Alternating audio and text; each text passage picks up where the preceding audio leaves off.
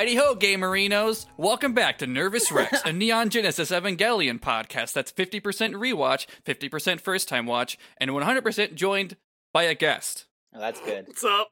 My name is Joe, and since the last time we recorded, I've started going by he, they pronouns, and I'm also joined, as always, by Chris. I'm Chris. I use he, him pronouns, and I'm joined by Jay. I know how to segue this time. Yeah! Whoa! Fuck, I wasn't ready. Oh god! Hi, I'm Jay. I use he, they pronouns, and I'm sorry for snorting over the intro. I was just very proud of my friend Joe for doing that with a straight face. Yeah, we bullied Ugh. them into saying uh, whatever they said instead of the real intro. Yeah, this is welcome welcome to Rebuild of Nervous Rex. We're changing things up this time. Now Shinji's a gamer. This continues my, my, my train of bullying people into saying things about being gamers. it's a This is good my bit. new life's calling. It's a good bit. People are gonna listen to this like, oh wow, I can really feel Tsurumaki's influence on this episode of the podcast. It's much different from when Anna was doing it. very good bit. Tsurumaki loves gamers? yeah. Strange. Wouldn't have guessed that, honestly. Mhm. There's a little bit more fan service because they keep talking about gamers. Tengen Toppa G- Gamerino Laga. Oh, and there goes all of our listener base. Uh, hello, everyone. we took a month off from talking about uh, Evangelion directly. Uh, hope y'all enjoyed the Gunbuster Diebuster episodes. We might be referring back to them a couple times in the in the coming rebuild episodes, but it's time to to go home again, much like uh, Hideaki Anno did in the year 2007. Well, technically 2006, but this film, uh, Evangelion 1.0, you what is it? You uh, you are not alone. You are not alone. You are not in parentheses not alone. Uh, came out uh, September 2007. Uh, 10 years after End of Evangelion, 12 years since the show orig- originally ran. Uh, we watched it, and uh, this is now the podcast about it. Okay, here we are. Welcome to the podcast. Welcome to the podcast. Yeah, I, I if you have talking points to start off with, start right off. Uh, I, I do, do we? I was gonna say I I don't want to be the one to ask this because I'm the guest, but do we want to do a recap when this is largely similar to yes. the original um, g- excellent question. Don't have an answer for it. Uh, Great. I do like. I, I have a couple different things swirling around my mind. I do think this is probably going to be the weirdest episode of the podcast for for exactly those reasons. Uh, much more so than than the later rebuild films. But yeah, it is. It's extreme. It's you know almost uh a perfect remake of the first six episodes. Um, but I think what I I find interesting about this is you know I uh rewatching the show, you know, now a year ago when we started, we watched the first 6 episodes. There was a lot of things I was picking up on my second time seeing it, and I'm really curious, Chris, uh what your experiences were seeing things um obviously it's not exactly the same as the first 6 episodes for a handful of reasons that we will uh talk about, but like the things that were the same, I'm really curious what um what Chris you were you were digging into and how it was to revisit it. Um but uh as far as like I don't know if we if we want to do a brief plot recap, it is essentially a the plot of the first six episodes in an hour and forty minutes, and there are some changes and details that we will uh, I think bring up. But um I feel like the most important thing to do in terms of like recapping and prepping people for this is really just to like tell them like you know like w- where the story like ends like what what part of the show this leaves Sure. off on Sure, and, yeah. Yeah. and what was all the changes everything that's different is probably worth recapping everything else maybe not uh all right. So I I'll I'll start it, and then y'all can chime in if I miss anything or you think anything else is important to add in. Yeah, uh, let's do it. but uh, so the first six episodes of the anime is the first three angels that Shinji fights. There's some changes in presentation. Essentially, the first twenty minutes of this film are our introduction to Shinji, him getting in the robot, and we see his fight right away. There's no like cliffhanger where he knocks out. We see uh, Eva Unit 01 go berserk without any like like all chronologically as it happens. Uh, Yeah. So that's like the first set piece is that fight, uh, and then we kind of go through the plot of him like being inducted into NERV. Uh, he tries to leave. He comes back because he gets punched by Toji, uh, which we all remember. And uh, the running away section is a little different. Mainly, he doesn't uh, talk to Kensuke. Uh, he just kind of. I actually kind of find it interesting that the reason he stops is because uh, like the road he's walking on is destroyed from the action, the, the fighting of the angel. Um, and then he's just like, I want to go back, and then suddenly everyone's there because they've been following him the whole time. Uh, nerve that is like nerve agents. Yeah. Uh, and so so then he fights this uh, you know, his second angel, uh, which is the weird tongue one. Uh, at this point, I, I I'll say that like there is some there's the there's some differences in the angels right away because the numbering is different. They're all up by one. So the first angel that Shinji fights is now the uh, fourth angel instead of the third, if my math is correct. Yeah, Yeah, that's, that sounds that's right. Yeah. Um, so that's like a tiny change right away. Also, our I, I think it's brilliant. The first shot of this movie is a fucking beach. like that's Yep. I love that because obviously Yeah. everyone watching this, like you know, we're coming to this ten years after End of Evangelion. Um, Yeah. but so Tokyo Three is also different right away. It's got a lot of like a, s- a red sea in it and a lot more destroyed buildings already. yeah. Uh, also, when Shinji destroys the an- or defeats the angels, they don't leave corpses behind. They explode in like mountain, like huge gushes of blood. Um, which I thought. Sorry, I, you said mountain. I thought you were gonna say Mountain Dew. Me too. yes, also yeah, they exploded Mountain Dew. It's it's a great callback to the Fanta and End of Evangelion. Jory you know, loves yeah, it. Brand synergy, truly. Yeah, so we get a lot less time with Toji and Kensuke, but they are still like uh on the field when Shinji fights uh his second fight. They are still let into uh the cockpit of Unit 01. And then the back half of the movie is is really about uh Rei, or not really, but like she she's there. It's it's those episodes from the original show. So um you know, he Sh- Shinji starts to to notice her and see like, "Oh, she smiles for my dad, my dad smiles for her." We get the flashback again of the test that went wrong where Gendo like tears her out of the, the pod. This I mean what what else really happens before the final set They have the whole awkward bedroom encounter from the That's show it. and everything. That's it. That's basically exactly the same. Yeah. Um Yep. and with the exception of a rainbow in the scene. I don't, I don't know if y'all have takes on the rainbow, but we can get into that. Uh there's a couple rainbows in this movie for some reason. Uh and then there's a couple extra conversations with Misato and uh Ritsuko in NERV that I think are are interesting. Maybe I just Yeah, forget one them their from the original. and one of their butts are cold. Yes, yeah, because they Misato's complaining about them redoing some transportation thing because her her butt is cold on the seat. Yeah, so yeah, we see Shinji move in. Uh, meets Pen Pen. Uh, still the very funny scene where he's uh naked. Oh, lots of Doritos. This uh Yeah. rebuild Yeah. rebuild has uh uh you know promotions in it now. Oh yeah. Oh yeah. We're in that age of Yep. of of Eva. Never forget the chick ad. Yeah. And then the the final set piece of this movie is uh, based around our favorite boy Ramiel, who is uh a little different this time.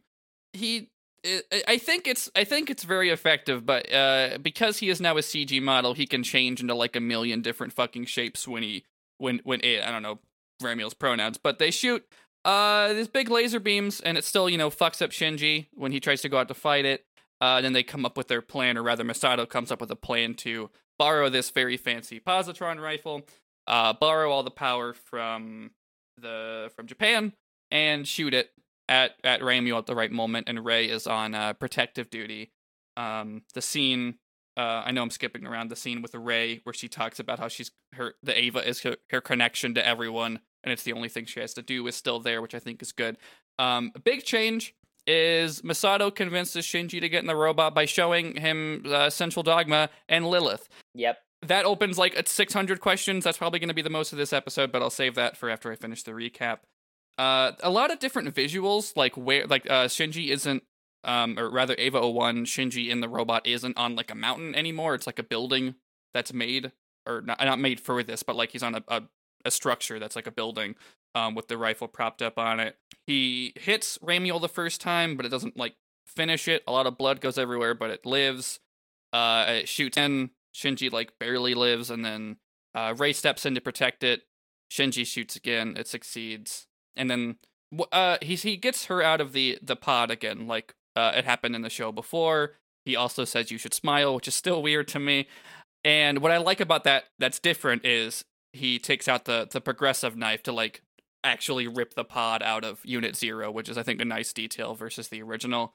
It's a really cool visual. It's it's it's like impromptu surgery. Yeah, it's cool. And then there's like a, there's like a cool like cross visual visual which you know Anno loves, but like w- when he like uses the knife, there's like weird like cross lasers coming out of it. I was like, what the fuck is that? Yeah, yeah. Yeah, yeah, yeah. It's uh, uh, yeah. So that's and then you know that that ending goes essentially the same. Another tiny detail is we, we see a little bit more of Gendo talking to Fuyutsuki than we did in the original six episodes, just by virtue of uh, this time Anno knows where the story's going, or at least a little bit more. I I wonder how Right. much uh like 3.0 and 4.0 he knew at this moment in time, but yeah, so they talk about how there's uh, six angels left they have to defeat, which is a significantly smaller number than originally in the Dead Sea Scrolls or the, the script or whatever. They talk a lot more about this being Shinji's destiny rather than just like a boy and a robot, which was kind of the original uh, interpretation, I think, when the, the show started.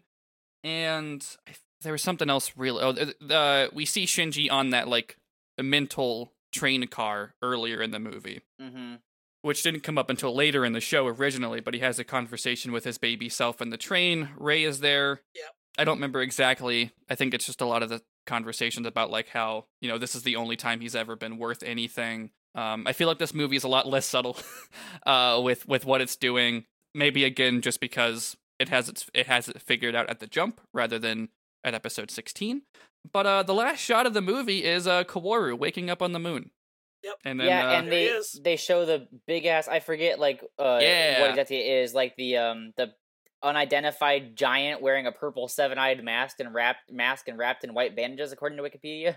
Yeah, I don't know exactly what that's supposed to be off the top of my head. I'd have to look it up because it's not Lilith. it might yeah. be. I don't. Th- and I mean, I don't know if it's Adam in this uh in this film's portrayal of events. Okay. I, I was gonna say I, I think I know what it is, and if I'm right, it's weird that they foreshadow it as much as they do. But Yeah. I, I, we'll talk about that in the Discord after you guys talk about the second movie. Uh-huh. Uh, yeah. So like, right, like you know, we're we're seeing Kaworu right away. There's some shit on the moon. He's talking to SEELE, and then uh, Utada Hikaru sings a wonderful song for the closing credits. Shout out to U- Utada Hikaru, who's involved in have a every piece of media I love. I have a great anecdote about that later on, but um Great. uh I was I, I almost one- texted you like this is what you get for comparing it to Kingdom Hearts is now Utada Hikaru does a song for it. Uh, and then uh, after the credits there's a teaser for uh, the next film. I only really have I don't I'm not going to show I'm not going to say anything about it, but Chris if you have things to say about it, then I will I would be happy to hear them, but maybe that's something we save for the end of the episode since it's uh, the next time on. But uh yeah, was was there anything I missed that y'all wanted to point out recap wise, or should we dig into like thoughts on the film? just one thing. I just have one thing.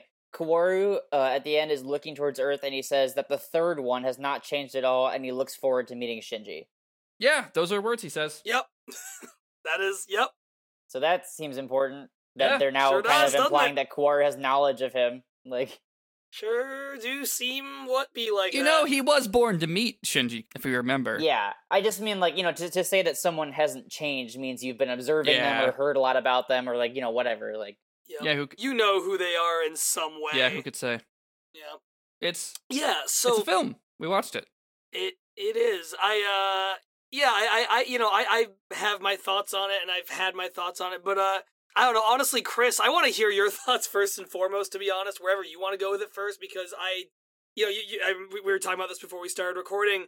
You said in some context that you weren't sure if watching this would feel redundant to you because you knew it was in some way a rehash of the first few episodes, and I'm really curious if you still feel that way after having watched this first one. yeah I totally do. Okay, that's Okay, fair that- enough. Yeah, that's yeah. that's fair. I think uh, there's a lot of things that I won't say until we do later movies, but Sure. Um, Yes. I I'll give my like general overview feeling about it. The later ones may prove different, but this one was like really interesting to me because it didn't feel different enough to be that enjoyable for me. But I also wonder how someone who hadn't seen the show before would receive it on its own. Like yeah, it seems like it's like not exactly ideal for anyone. And and I also it's like interesting it's- in that way. Yeah, it's weird because the amount of time given to some of these events is like pretty like dead similar to the show's like episodic format. I literally checked it at one point, but for some reason this version feels more like condensed and less fleshed out to me. And like you, Yeah. you mentioned some scenes that were cut, and I was like, oh, that probably was why. That you know, like even the thing of like the Eva going berserk before Shinji is like unconscious, or whatever. That that makes a difference in how that that event Yeah. is perceived and whatever. Yeah. But that's just, that's just like it's interesting. I don't have an answer for it because like the whole time I was like, this feels so like rushed compared to the episodes. But then I looked, I was like, it's the same amount of time as the first episode would have been. It's tw- like twenty something minutes. Like so, like what is different here? That's like radically mm-hmm. changing my perception of it. Like, and it might just be. And I'm gonna. I should preface everything I'm gonna say about this movie with the thing of like it might just be that I very recently watched the entire show already and like it'd probably be it probably hits very different for people that watch the whole show and then years later like oh let's revisit as a movie now. And it also you know feels different maybe if like um i don't know. I, I guess i'm just saying like uh it, i'm doing this very quickly. And so like a rehash is not very appealing to me right now. Hmm but it might it probably was for people that had a bigger gap between them. And also i am totally open for the later movies to have more differences that make it more compelling of a watch hmm Yeah. but um but i really just did find that like the whole thing like all the characters the whole story it felt squashed to me like all the moments that were great about the the episodes that were in this they they just they lacked any real impact for me but again that might be because i've already seen it like you know like I- Yeah. I, I, I agree with you to be honest. I, I don't know if I if I feel quite as hard that way as you do, but I think I definitely feel the same way to some degree. And, and yeah, I, I think I first watched this maybe a couple months after I first watched the show, so you know, kind of similar gap. And then years later, like I, I've watched, I've, I own this. I've watched this a couple times, and yeah, I, I definitely agree. I had a lot of thoughts this time about how they you know, their economy of where they focus on what in this movie in terms of what they do want to spend time on from the show and what they don't. And I I don't know. It it feels like they it feels a little bit like they had a checklist of here's parts of the show that we need to have in this. Here's how long our runtime can be. Let's fit it together. And I so it, it, stays compelling, but I, I think it definitely the most of any of them, I'll say that much, feels a little bit like they're, you know, trying to write down the script for and glancing every two seconds at the original and craning their Mhm. neck to see every bit of it. And maybe something gets a little bit lost there. Uh, there was one thing I did want to mention too, which is that I do think this would probably be different on a rewatch of this rewatch. Like, so, like, for example, if I'm just watching this movie after watching the show, I'm kind of just like, oh, this is just like the show. But I feel like for you two who've already seen this and then can go back and look at it again, then maybe that feels a little bit better or different because, Yeah. like, Yeah. you know what to like. Like Jay was saying, like the thing of, like, oh, like what are they paying attention to, what are they not? I was like subconsciously thinking that stuff, but like I feel like it's different when you're revisiting this movie that's a revisit of a show. I think um uh, I I think in in terms of the the rebuild films, I think this is the least interesting of the of the three that are currently out, and also almost definitely le- least interesting of the, the four. I haven't seen four yet. I'm just gonna say it's definitely less interesting than Yeah. that. Um, Which I'm but- glad to hear because that means like you know ma- like whatever problems I had with this will be like alleviated as time goes on and we watch the rest of them. I, I I joked to Jay yesterday that this entire podcast has just been a long con to talk about 2.0 for like a three hour episode. yeah, I, I'll, I'll definitely say I, I probably saw 2.0 about a year after 1.0, maybe less than that. Mhm. But I definitely appreciate 1.0 more because of some of 2.0 Yeah. In ways that I cannot say a word about. Yeah, you I I, ha- I have a lot of takes on that that I think we might will also lead to maybe the next episode running even longer on top of having like two guests. But um I, I, I, what's weird, like, the, I don't know if like this makes sense to say, but like, I think this is the least interesting of the rebuild films. But also, by virtue of that, I find it so fascinating that it makes the choices it makes, and I can't go too in depth in that. But just like from context of like Anno going into this knowing, you know, a, a, a bigger scale of just like he still wanted to do this so much like like he still wanted the same foundation even if things would get different later which i find interesting. Uh i find it interesting the things that he does change. As a film i think it's a little bit weaker as a standalone thing uh for for a, a bunch of reasons. I i think i mean i've definitely like it, it's interesting because it's like it's not just a super cut of the important scenes with with redone graphics it's completely done from the ground up everything's done very intentionally I think most notably Tsurumaki is the the main voice at the wheel. Masayuki also has a credit on all these fucking movies, but he's never done anything. He's done one thing that isn't Evangelion, and it looks like Evangelion. And Anno was also involved, so I can't say shit about his like actual creative voice. Whereas I can say a lot about Tsurumaki, and this looks like Tsurumaki. yeah, But I, I can totally see that now having watched uh Diebuster. Yeah. I, I watched both Gunbuster and Diebuster with y'all's episodes on it, and yeah, there's it's got hints of it in there for sure. Mhm. I think uh my my I mean my actual hottest take about this movie is they should just fucking made it two hours. I just like if you if just use the time because otherwise it does kind of feel rushed. I think I think what Anno does really really well is these long tense shots, and I think Mhm. Yes, I think absolutely. Tsurumaki sacrifices a little bit of that for a snappier pace. Yeah. And I do think um you know I have a I have some quotes here pulled out from Anno that I haven't gotten around to reading yet, but like just from that, they wanted to make this more accessible than the show originally, and I think there was a lot of decisions made. Like, there are certain decisions that are great for serialized television that aren't as great in the structure of a film that's 100 minutes. Um, and I think. I, I think the opening set piece of uh, I- actually I think the opening and ending set piece of this movie rule, and the middle is weaker than the the source material um, because I think cutting away when Shinji gets knocked out works great in the first two episodes, and I think it would feel a little disjointed in the first thirty minutes of this movie. Whereas, like, just having the that entire set piece happen in twenty minutes, and then him wake up to the ceiling after everything goes crazy is like cool. This is like a weird, fucked up monster movie in a way that the show isn't exactly a a, a, monster show. Like the first episode of Evangelion cliffhangs on him actually getting in the robot.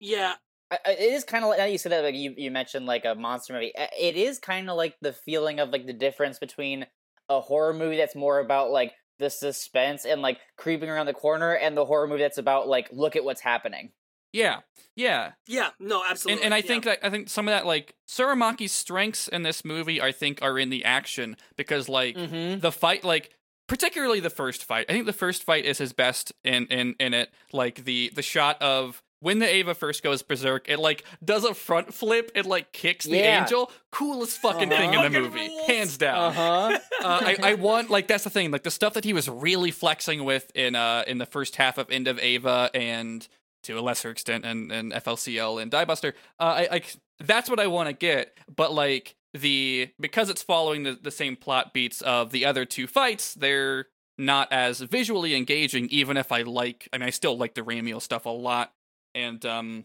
i think the the toji kensuke stuff just suffers for the lack of time spent with them which is um more of a hindrance to this movie than any of the ones that follow it to be completely honest but yeah i think yeah i think tsurumaki's strengths uh, are great in the action and i think it feels weaker in the down moments especially because we have seen anno do them better yeah 100% agree definitely. and Anno, Anno like wrote the movie. He's still chief director, but uh, I recently watched. Um, Blake really wanted me.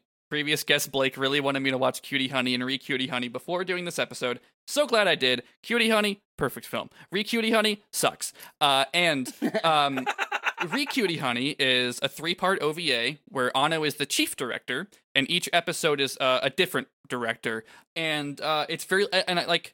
I, I am glad I watched this before, or I watched that before th- coming back to this because I really feel like Anno is like the chief director. He's got like the story and like a streamline of like here's where things go and when, but he is really letting each episode director do their own thing. And I think we're coming back to this. I'm like, yeah, I can see that. I can. I really feel like he's letting Tsurumaki do his own thing, and like there are moments that feel like Anno making sure that they go the way that he needs them to. I almost feel like Anno's like, yeah, I'm gonna write this script, uh, make this movie, and I'm just gonna make sure that I like it.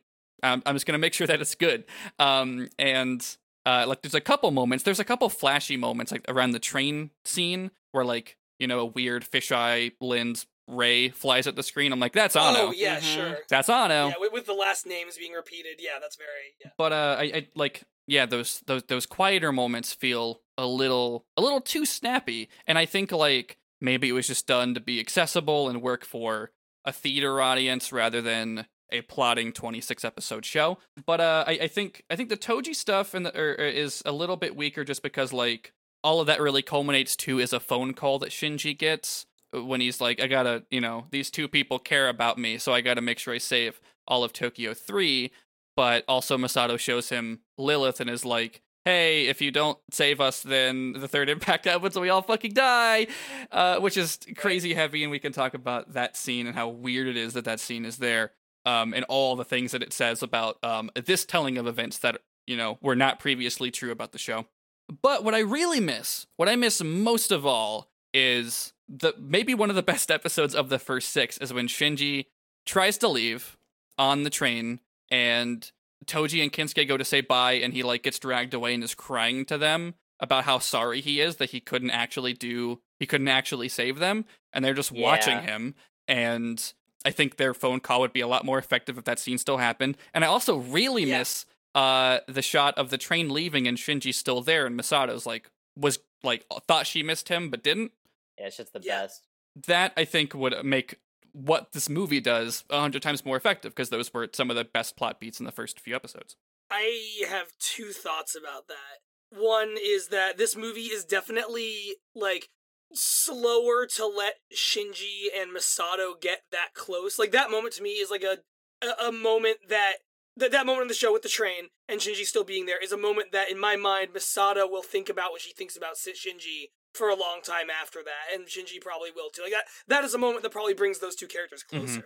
This movie doesn't really have as many of those in the same way as the show does, which you know, Yeah. th- for for what reasons who can say. Um They're probably wanting it to other build thing- out across the four movies. If they're if they're doing if you're setting out to do we're gonna Yeah. do four big movies, you don't want to automatically have them like be as close now as they're going to be as they develop, probably, right? Like, Yeah. yeah, and that's fine. Like that's not even a complaint to me. Is I I think it's just an interesting difference. A- And obviously, we're we're talking in like a, a post twenty three film MCU world where franchises, you know, Yeah. uh, dominate everything and nothing can stand alone on its own unless it's Iron Man three or, or Guardians of the Galaxy film.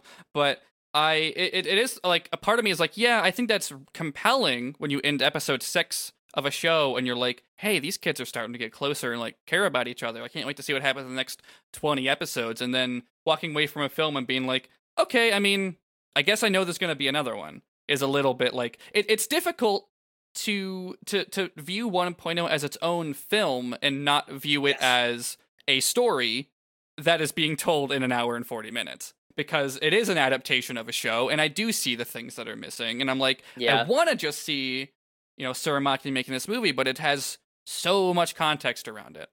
That is something I struggled, not struggled, but thought about a lot on this viewing. 'cause I knew I was going to be coming on here and talking about it. Yeah, and like I think my answer is kind of you got to do a little bit of both, right? And like I think they that's what they do, and I think it's as Chris said, like who is the movie really for? And the and the answer is yeah, it's building a foundation of the next several movies, which inherently has to do a little bit of both. I just don't know that if I were watching this like as an individual movie and I'd never seen the show before, that I would come back for more after this. Yeah, That's maybe a hot take. I don't know if I would. I feel that. No, I mean that's valid. I, I almost didn't, to be Mhm. honest with you, back when I first watched this.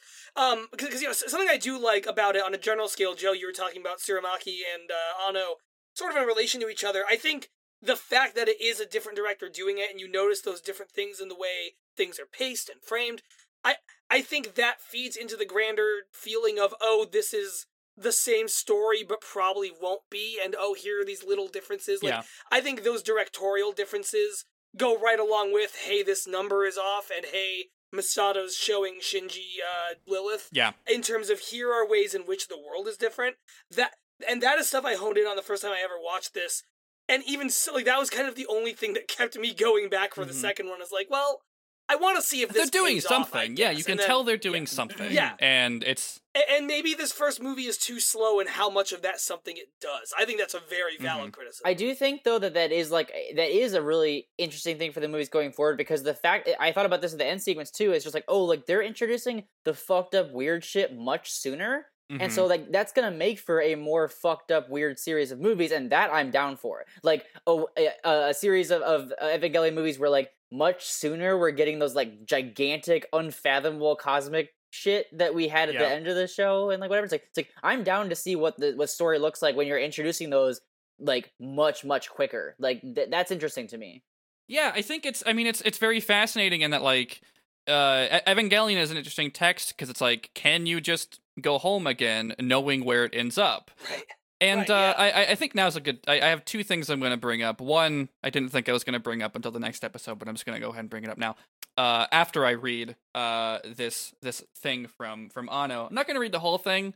Uh, I just have some pull quotes from it. But in 2006, when he announced that, like, hey, I have made Studio Khara. We're gonna make four Evangelion films. Uh, he wrote this thing about it that I have Um, it's it's also in the DVD booklet Yep. that sure uh is. yeah I, I, I I am gonna link to it online because uh, it's a slightly different translation than the the official one that's in the booklet. But I'm gonna read a couple lines from it, kind of jumping around.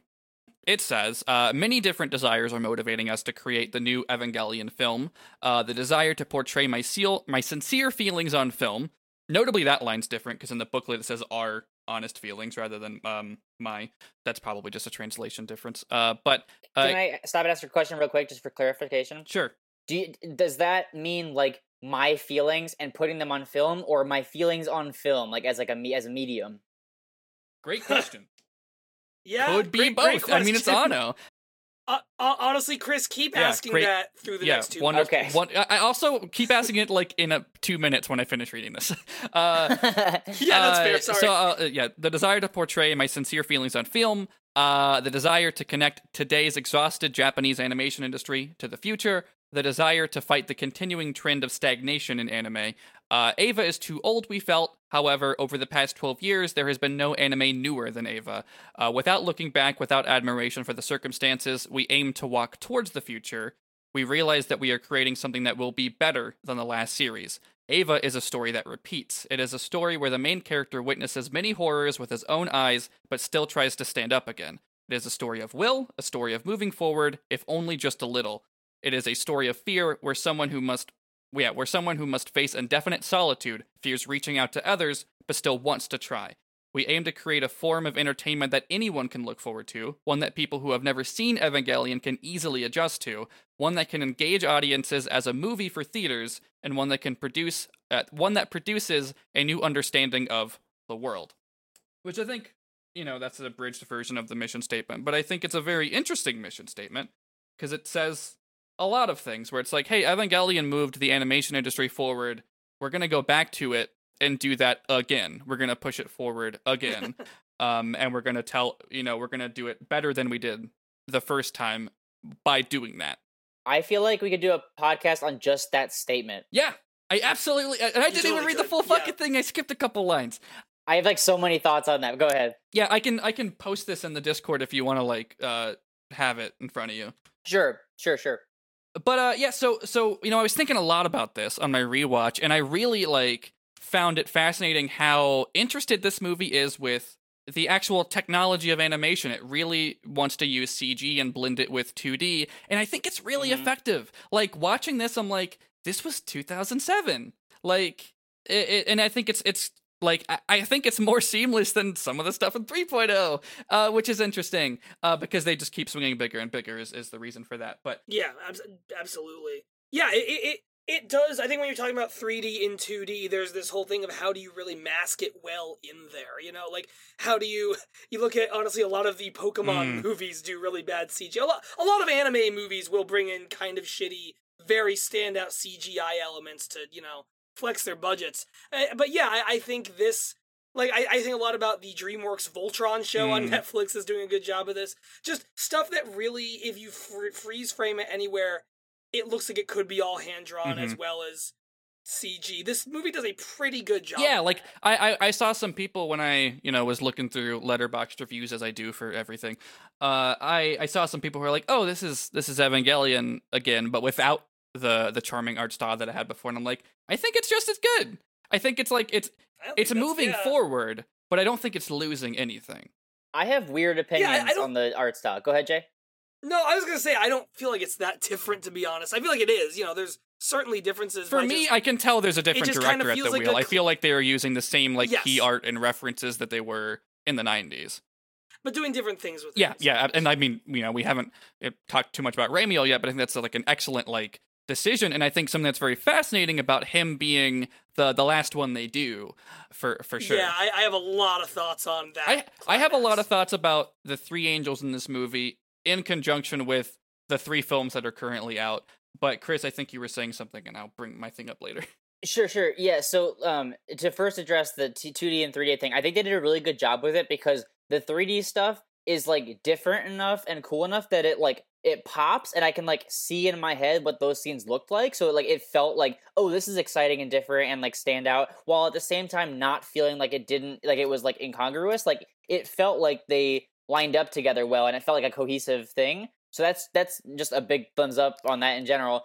But um, I was saying I have weird opinions on the visual style in this movie because I simultaneously think that the art, like the the the art style, was a little bit like like I mean quote unquote worse. Like I think I, I liked it a little bit less than the original series, and yet I really liked the new visual style and the action and the visuals are the best thing going for this movie. Mhm. Like so it's like weird. Like I felt like there was like something kind of missing from like the change in the art style, but at the same time I really like this art style. I think part of it had to do with the fact that um uh, it resembled other animation stuff in this genre that I grew up with. Like it looks kind of like a Digimon movie. And I was like, Hmm. oh, that gives me like a warm fuzzy Uh, feeling a little uh. bit. Like I remember watching stuff that looked a little bit like this when I was a kid. So it's like I, I don't know. I had mixed feelings about it. I could go either way. I feel that. Yeah, I think um, Huh. I, I love I love how fluid they make everything look. Yeah, and some of the the colors and like Mhm. it, it- like stuff just like they do shots of like trees and water and it just looks so like Yeah. deep and rich and like I loved that. yeah. Um, Yeah. Lighting looks incredible both you know in exterior spaces interior spaces on water like yeah uh, it's there's a lot of really good use of color in Yeah. spaces which there certainly was in the original Gorgeous too, movie. like, and uh, lighting lighting is a big thing for me in this one. yeah totally The uh the, the I keep talking about how great that first fight is, but like the way that Eva like just the green is glowing and the rest of it's like so like shadowed by it is like gorgeous. Yeah it feels like you're not completely and entirely looking at it, it, it it's very yeah Yeah. and like you were saying, like the the choosing to use like that different art style and the and the, the 3D stuff for the action made that shit pop like a motherfucker. Like Mm-hmm. um the uh this movie's version of Ramiel was the first time watching this that I was like, okay, shit, this is awesome, and I can see appeal to this outside of just like we're doing it again. hell yeah it, it's so good I, I, r- real quick, 'cause I know I feel like we're gonna talk about Ramiel for a bit. A bit. Forever. I had a thought about the sea. Yeah, right, exactly. Jo- I know, I know Joe's Happy feelings on me, it's their their time, future bitch. husbando Ramiel. um, but before, but r- real quick, I had a thought that I hadn't thought about until right now. I think part of why that CGI works so well, outside of Ramiel and his big, lovely blue triangular form, is that the CG isn't just used for angels and Evas. It's not just here's a drawn background and here's two CGI things fighting on it. It's also like uh when you see Tokyo 3 going down into the earth or coming back up and all the pistons are moving and everything. I think when uh Misato brings Shinji to see Lilith, the door they go through is CG. Mhm. Like they plant elements of CG into things in motion in the mechanics of the background of Tokyo 3 and of NERV and of Central Dogma that I think make you not notice as starkly when they are also used in big action sequences. It makes it all Yeah. just feel more like it's part of the same, you know, Yeah. visual dialect. Yeah, and I think and that's a very smart thing. and, and I think a lot of people, you know, have uh, similar takes uh, around like Spider Verse and like the way that they merge Yeah. a lot of different types of animation and it looks gorgeous, just like using the right amount of it, definitely. using it creatively, and like uh, you know, this was in 2007. I don't think it's as refined or gorgeous, also because Spider Verse is like a, an incredible film. Um, but what I find fascinating about uh, uh 1.0 is like looking through this DVD booklet um they kind of show that like they did like rough sketched key art of of all the stuff that is in CG. So like they still like went through the process of knowing how it would look in 2D and then building on top of that. Um and I think that's why you keep that fluidness and I think they just they just use the right amount of it. Um and I think it really works for Angels especially just because like like they are so much larger than life. I think it's kind of cool that they look a little bit different, a little bit more like detailed and refined and everything else, especially like Ramiel is this like terrifying alien monster and it can do these things that are hard to comprehend. Yeah. And I think this I think the CG uh, adds to that and I think the fact that like its visuals still like keep the reflections and it doesn't look like the reflections are wrong because it's in CG. Um like and a lot of the a lot of Tokyo 3 is in CG. There's only a couple scenes where I could see the seams and it was really just Shinji on the escalator where I was like, "Oh, from this close up, I can tell that he is not CG and the background is." But it wasn't even like taking me out of it. I just noticed.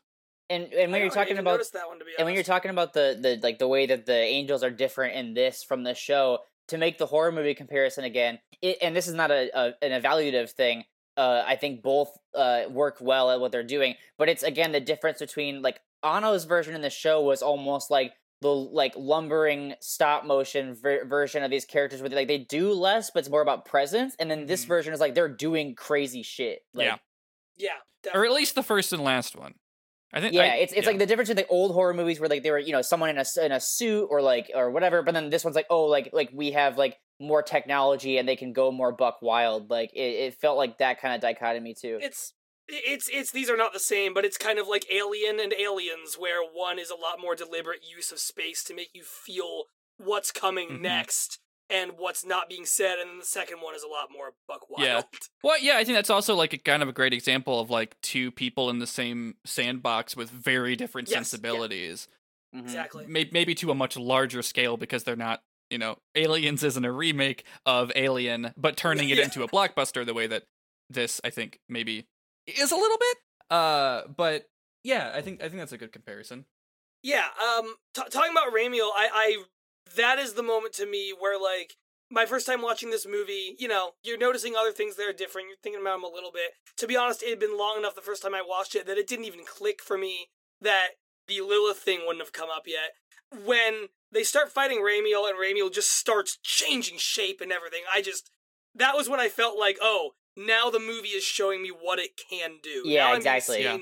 what a newer version of Evangelion can be Yeah. like. This is this is the thesis statement for all the rest of whatever these movies will be like. Can you imagine the fuckers in the theater? They're like, "Oh boy, I love Evangelion," and like, "I know Ramiel, he's a big diamond," and then like that shit Oh, starts happening. Like people must have lost their shit. I would love to Oh, he's see a this big a lot opening of night. Are you kidding? Uh, I, I actually, more so, I'd like to see popcorn flying everywhere. I'd like to see 2.0 opening night more so, but um, especially like the stuff with Rami on this one, I think is, is that. Um, but actually, you Jay saying that that's the thesis statement. You feel like let me. That seems like a good point for me to talk about uh, a little thing called uh, Joe Q, which is a thing that I've written about. I did a piece a little bit in April uh, of of this year, 2020, um, where I wrote about how uh, Final Fantasy VII Remake reminded me of the rebuild films for exactly this Oh, yeah. reason. Uh, Joha Q, uh, as Wikipedia describes it, is a concept of modulation and movement applied in a wide variety of traditional Japanese arts, and it roughly translates to beginning, break, uh, rapid, um, or uh, to to be more specific of what rapid means, like quicken, accelerate. Also, it's worth saying that Q uh, can also mean three. um, so I think the a, That a was subtitle of 3.0 is just Q. yeah, that was the originally gonna. That, I remember seeing that as the original Yeah. title was Evangelion 3.0 Q. Yeah, which I think you know Anno's doing some some triple entendres there with that. Uh, but I think like not not even just like looking at these three films as a q structure. I think inside of this film, seeing three angel set pieces that like one is like, hey, y'all remember this one? Here it is again, and then the second one. There's there's some differences. There's some slightly different plot beats, a different final frame of that fight, and then the third one is I think vastly visually different. Not just the not just the Ramiel looking a lot different, but also um like where Shinji is, the actual like action that happens with with Shinji and and Rei stepping in, the environment in which uh they are in when you know Shinji saves Rei is different. And I, I think I think you're right, uh, uh, Jay, saying that like this like that moment feels a little bit like a thesis statement, and like paired with the the central dogma reveal, I think is like this isn't like we know that you know a lot of this stuff, but we're not doing the same thing again. We're not just, uh, you know, like the. Also, I sent Chris something from the booklet because I couldn't think of a good way to say what the fuck rebuild meant. Um, but like they're in this, they say that like, uh, let me find it. Yeah, uh, the booklet says. I don't know if Anno specifically wrote this, but the booklet says In the past, when an animated TV series made the leap to a theatrical release, the film was transferred directly by blowing it up, but for this rebuild, none of the old film was transferred, and the process went back to materials such as key animation, uh, blah blah blah blah blah. They did it all from scratch, and like they're not they're not just taking what they had before and putting it up on the screen. They are making something new, and as we talked about in that longer mission statement, like they are trying to make something to surpass the original. And I think the way this movie goes from start to finish is like showing that and showing that like, hey, you know, things are different. Here's Lilith. Why does she already know that dog central dogma is here and that it's Lilith when everyone was calling it Adam or whatever the fuck in the original show? And then Ramiel looks vastly different.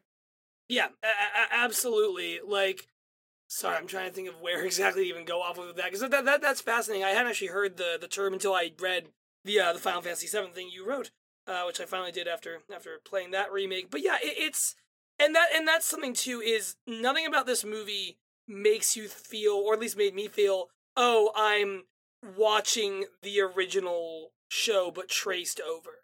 It makes me feel like, oh, I'm watching a version of this illustrated by someone who was like staring at the original and trying to draw it while doing that, but still it wound up being like it, it's it, it, it's really interesting how close it comes to being the same, but very intentionally not making it all the way there. Yeah. I, I think the the whole Ramiel fight, the the entire Ramiel fight, um, that's is that all one episode in the show or is that two episodes? I think remember? it's two because I think I th- Okay. just because of like how much actually happens between like it showing up, it drilling, it fucking up Shinji, and then them having to make a new plan. I think it's two, but I could Yeah, be that wrong. Uh, because is, isn't it I, I think you. I think isn't it Rei right. one and Rei two? Let me.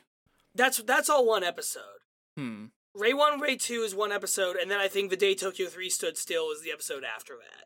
I, I'm pretty sure Rei one and Rei two are two different episodes, but I do think that Day Tokyo three still Okay. like stayed still is is six. Okay.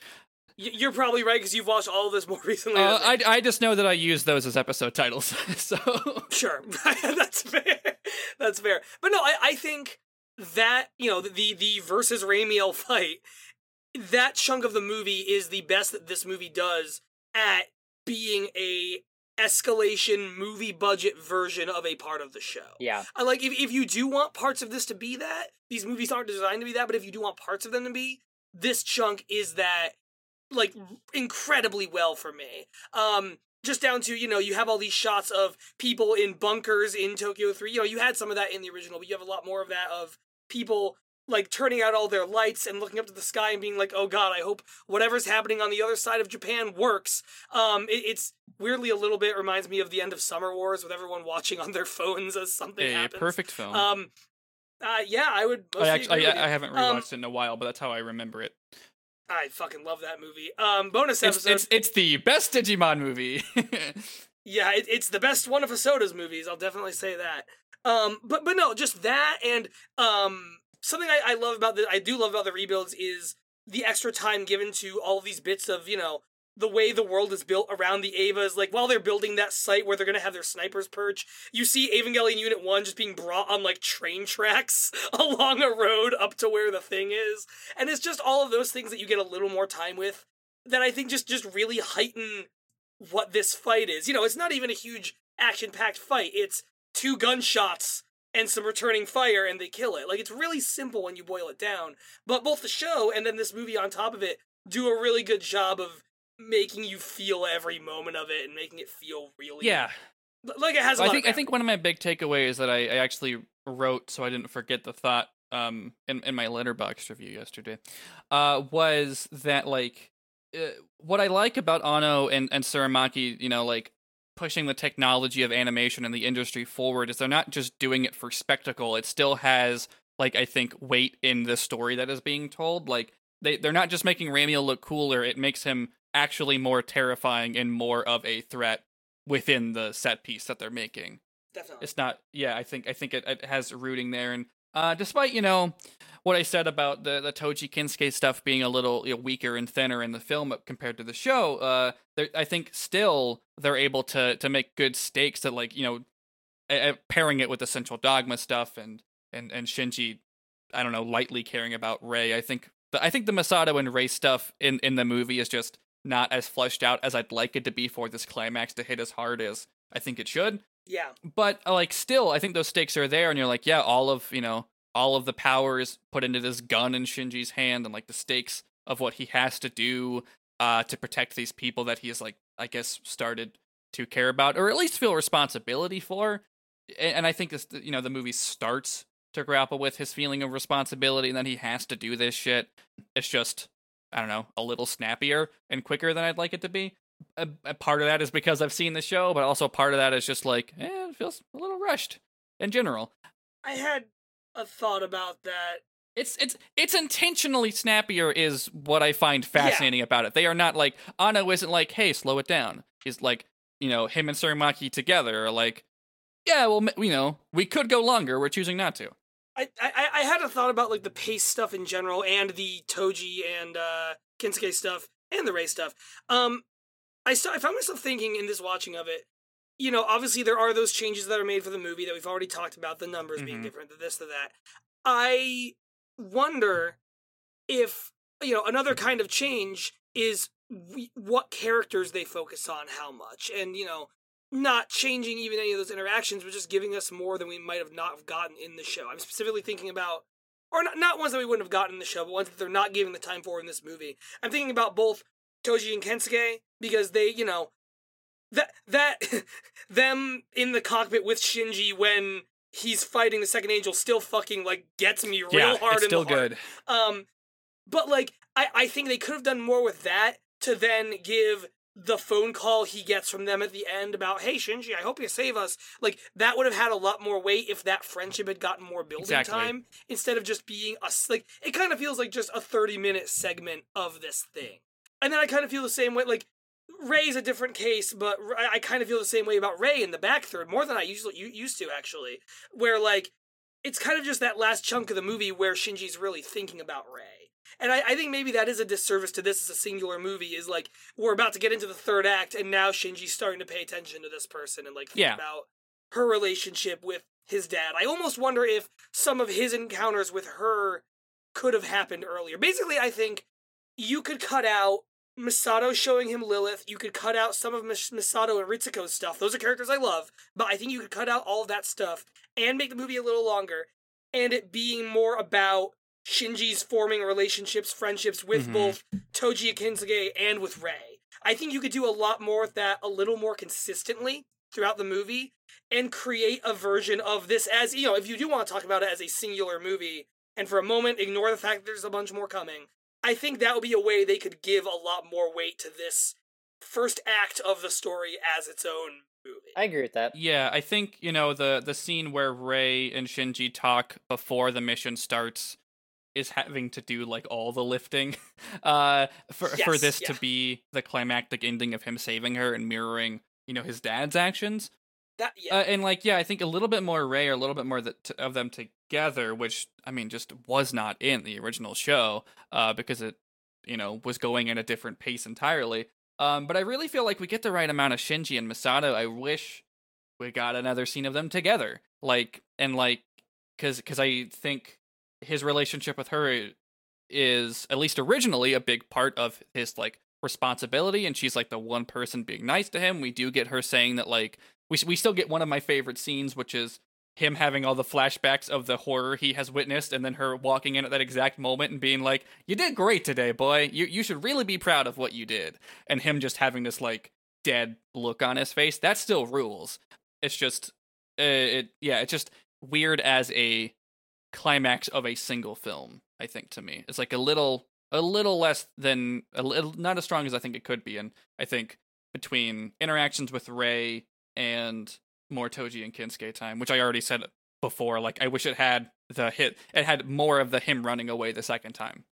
Yeah. honestly i kind of just wish they didn't like that was the time he ran away like rather than like the the time where he goes away on his own and then just kind of comes back on his own um which they did but differently i wish that they just did him formally quitting and then talking to, to toji and kensuke and them apologizing and him being brought, brought back by misato i think would be effective in my my, my personal humble onion that, that would, that would do a lot to characterize that relationship between Shinji and, and Toji and Kensuke. I think, yeah, like that. That's a lot of th- that. You know, that chunk that them them saying goodbye to him and everything does a lot to characterize that friendship as it continues in a very short time. And like you could even take dialogue away from it, and I think it would still do that. yeah And yeah, maybe you know the the show starts that off by having the punch and the Shinji punching Toji back later, but then it just kind of drops. yeah then yeah then Did you- Shinji- you- yeah you don't really did- see them again until they're giving him a phone call Did Yeah, Shinji nice, fun, encouraging phone hit call. him back in the original? Did he hit him in the original? It's kind of hard to remember some of these details, like watching this. Oh, back he, he, he definitely did, and it's much funnier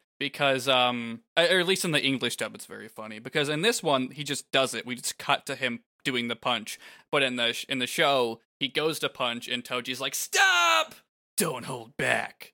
And then Oh, and then he right. actually does the punch. Um, and the, Yeah, the dub yeah. is the only reason I remember that.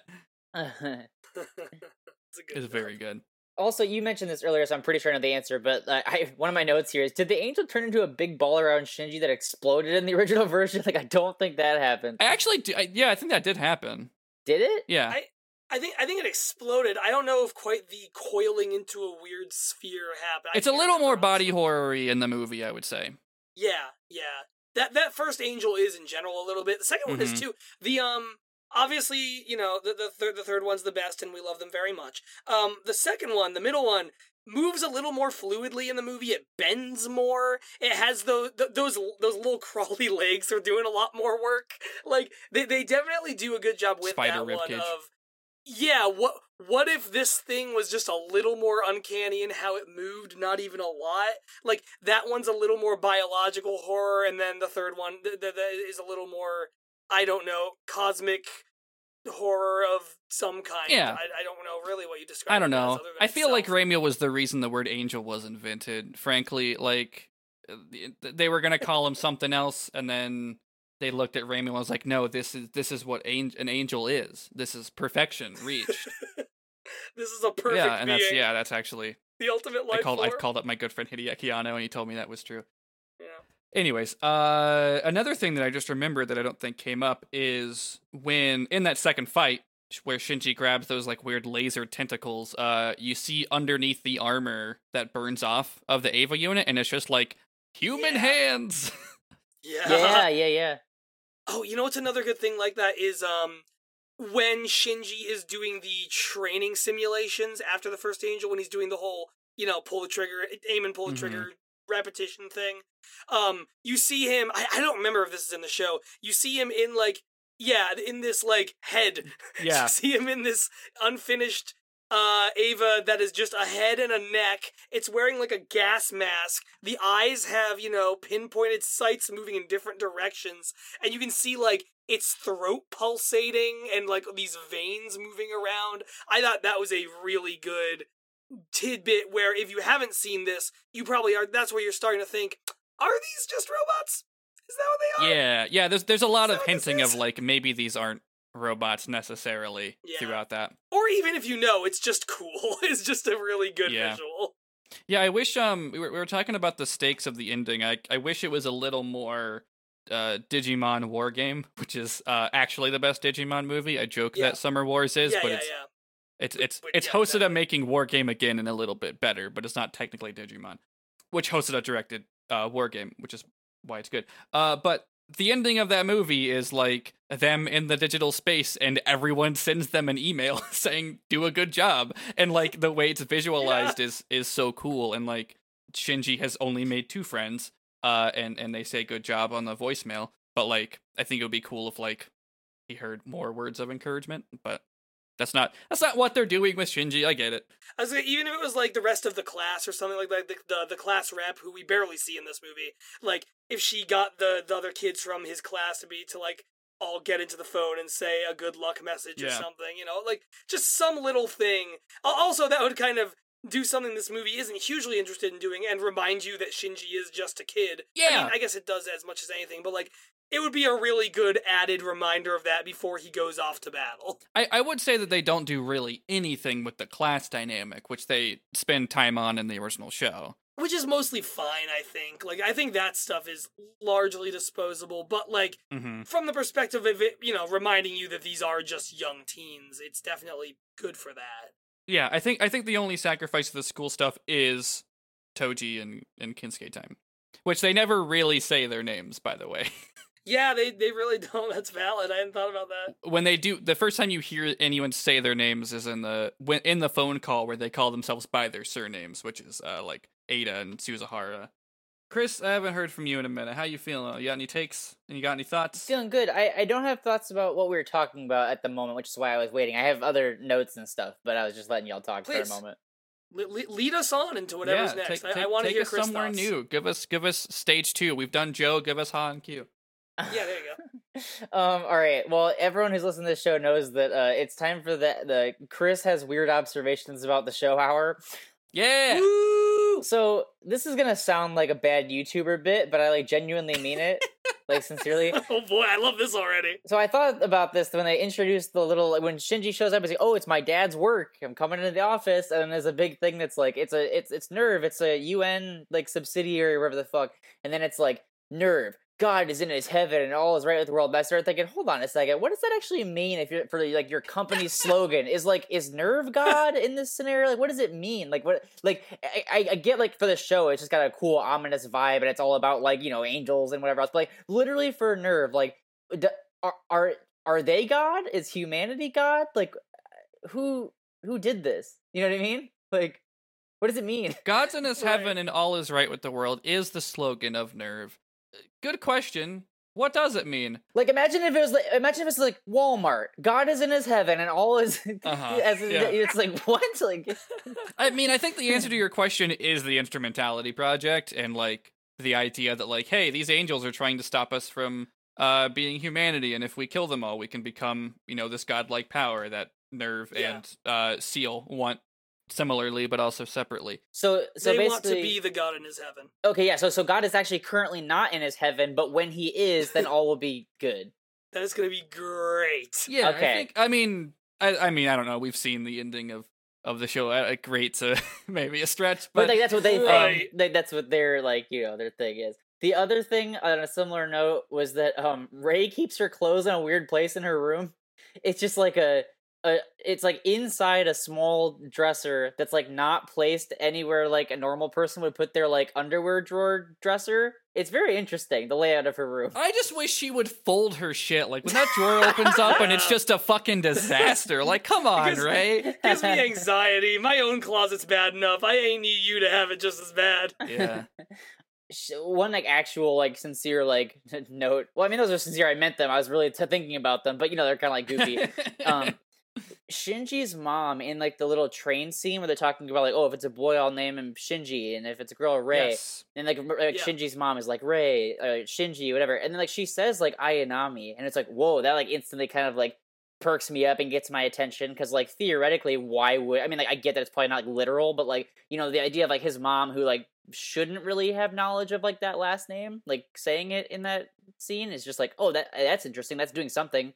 Yeah. I think um I think this is a rebuild change. But I don't remember the details. The the whole conversation, you mean, or just that being added to it? Both. Like her saying Ayanami and that I mean that scene is I at least not here. I don't remember it from the show. Yeah, I, I, I, there might be some version of it, but definitely not here. Yeah, the Ayanami thing. I was trying to think. Do we ever like? Do we know where that name comes from in the original? Is that ever referenced? I don't think so. Like it might be the the like name of like of the person that uh Gendo just basically like kidnaps her from. Like where it's just like I found the kid and I brought her over here. Like Uh, I, I did a quick Google. Um, it says here I've been suspended from Reddit for some suspicious activity. That's fine. I don't. That's cool. I I don't. That's I've a never, favor. Reddit sucks. I haven't you. done it, and so I don't use uh, Reddit, so I don't know what happened. But um, uh, uh, if if uh Joseki 100 is to be believed on R Evangelion, it's just in the rebuild that's her original surname before she marries. But I don't. That's that's where Oh. my brain went. Like in this scene, I was like, oh, that mu- just must be her surname before she married Ikari. And um, when you asked it, I was like, am I right? Why do I think that? Well, that that's interesting too, because don't they go the other way with that in the original, where he takes her family name? yes. Yeah. Yeah, so I think that's- that might just that is be a, a, a rebuild thing. Huh. Um, what was Alright. Gendo's original last name? Shithead. Yeah, that's it. But yeah, that, that that stood out to me as like, oh, this feels like a rebuild change. I don't think that happened in the in the original. That's interesting. I I hadn't no, really thought about that one until this viewing, to be honest. Roku that's, that's really Bungie. good. Was Ro- his Yeah, original last name? That's the episode. Yeah, that's the episode you were on, Jay. I know, and you'd think I'd remember a thing, but I don't.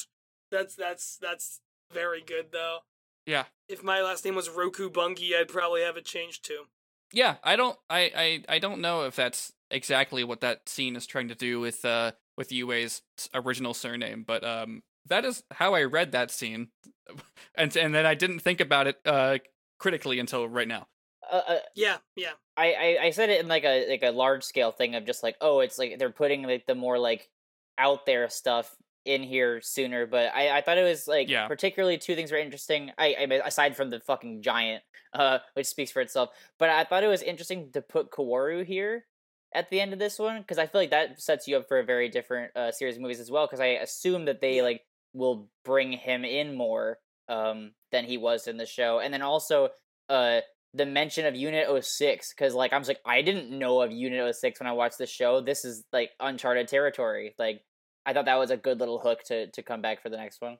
Yeah, th- they do a little bit of that here, and th- th- that'll, you know, that that's that, that is something which I'm really excited to hear y'all talk about in future episodes. But like, there are spaces with where they do just have fun with the fact that they're able to do this and add more cool shit. And I think of the Eva Unit Six and like you know them thinking about what other Evas could exist. That they have, th- that's a cool thing that they sort of think about there. Yeah. Um, we talked about Ramiel to death, but just to to, to really hammer it home, I, in my note here is all caps. Whoa, that Ramiel scream, and then like the drenching of the city and its blood. Basically, everything with Ramiel on Mhm. screen fucking ruled. And this is like kind of a diss to the rest of the movie and the characters and stuff. The star of this movie was a fucking diamond. Yeah, it's it's sh- that shape scream. diamond. It's that scream combined with the way it like shatters back Uh huh. when it gets hit with the Mhm. shot. It's so fucking good. Yeah. Yeah, it's so g- it feels like reality is breaking when it does so that shit. I love yeah. it. It's great. All right, are y'all ready for my final note, which is my Kingdom Hearts anecdote about the Utada Hikaru thing? Hell yeah. Always. All right. I made a note during the credits, and I was just kind of like reminiscing on like you know the whole thing, and I I was like, it kind of feels like how Kingdom Hearts sometimes is doing the first game again, but I think I like Kingdom Hearts more than Evangelion, so it was less effective. And then like a couple minutes later, and I just type out, "LOL." The reason I had the Kingdom Hearts thought is it's literally Utada Hikaru in the credits. like I had no, I was just like started thinking about Kingdom Hearts, and like, I didn't know why yet, and then I was like, oh, like Her- the music yeah. like literally like queued that up in my brain. her her voice has that effect on on me as well. Um, Yeah. that's that song rules. Also, by the way, yeah, it was really good. yeah, I think um, I I I, I definitely like Evangelion more than Kingdom Hearts. That's what I was gonna say. they're different. I, I Kingdom Hearts is more like directly melodramatic, and I think that's just like my more my personal speed. Evangelion is like a very fascinating cerebral show that does have lots of emotions in it, but it's like it's a it's Mhm. like a little bit of a rem- it's at a little bit of a remove from the viewer, like intentionally. Uh, whereas Sure, Kingdom yeah. Hearts is kind of just like all right there on the table, and I kind I tend to prefer that. I think.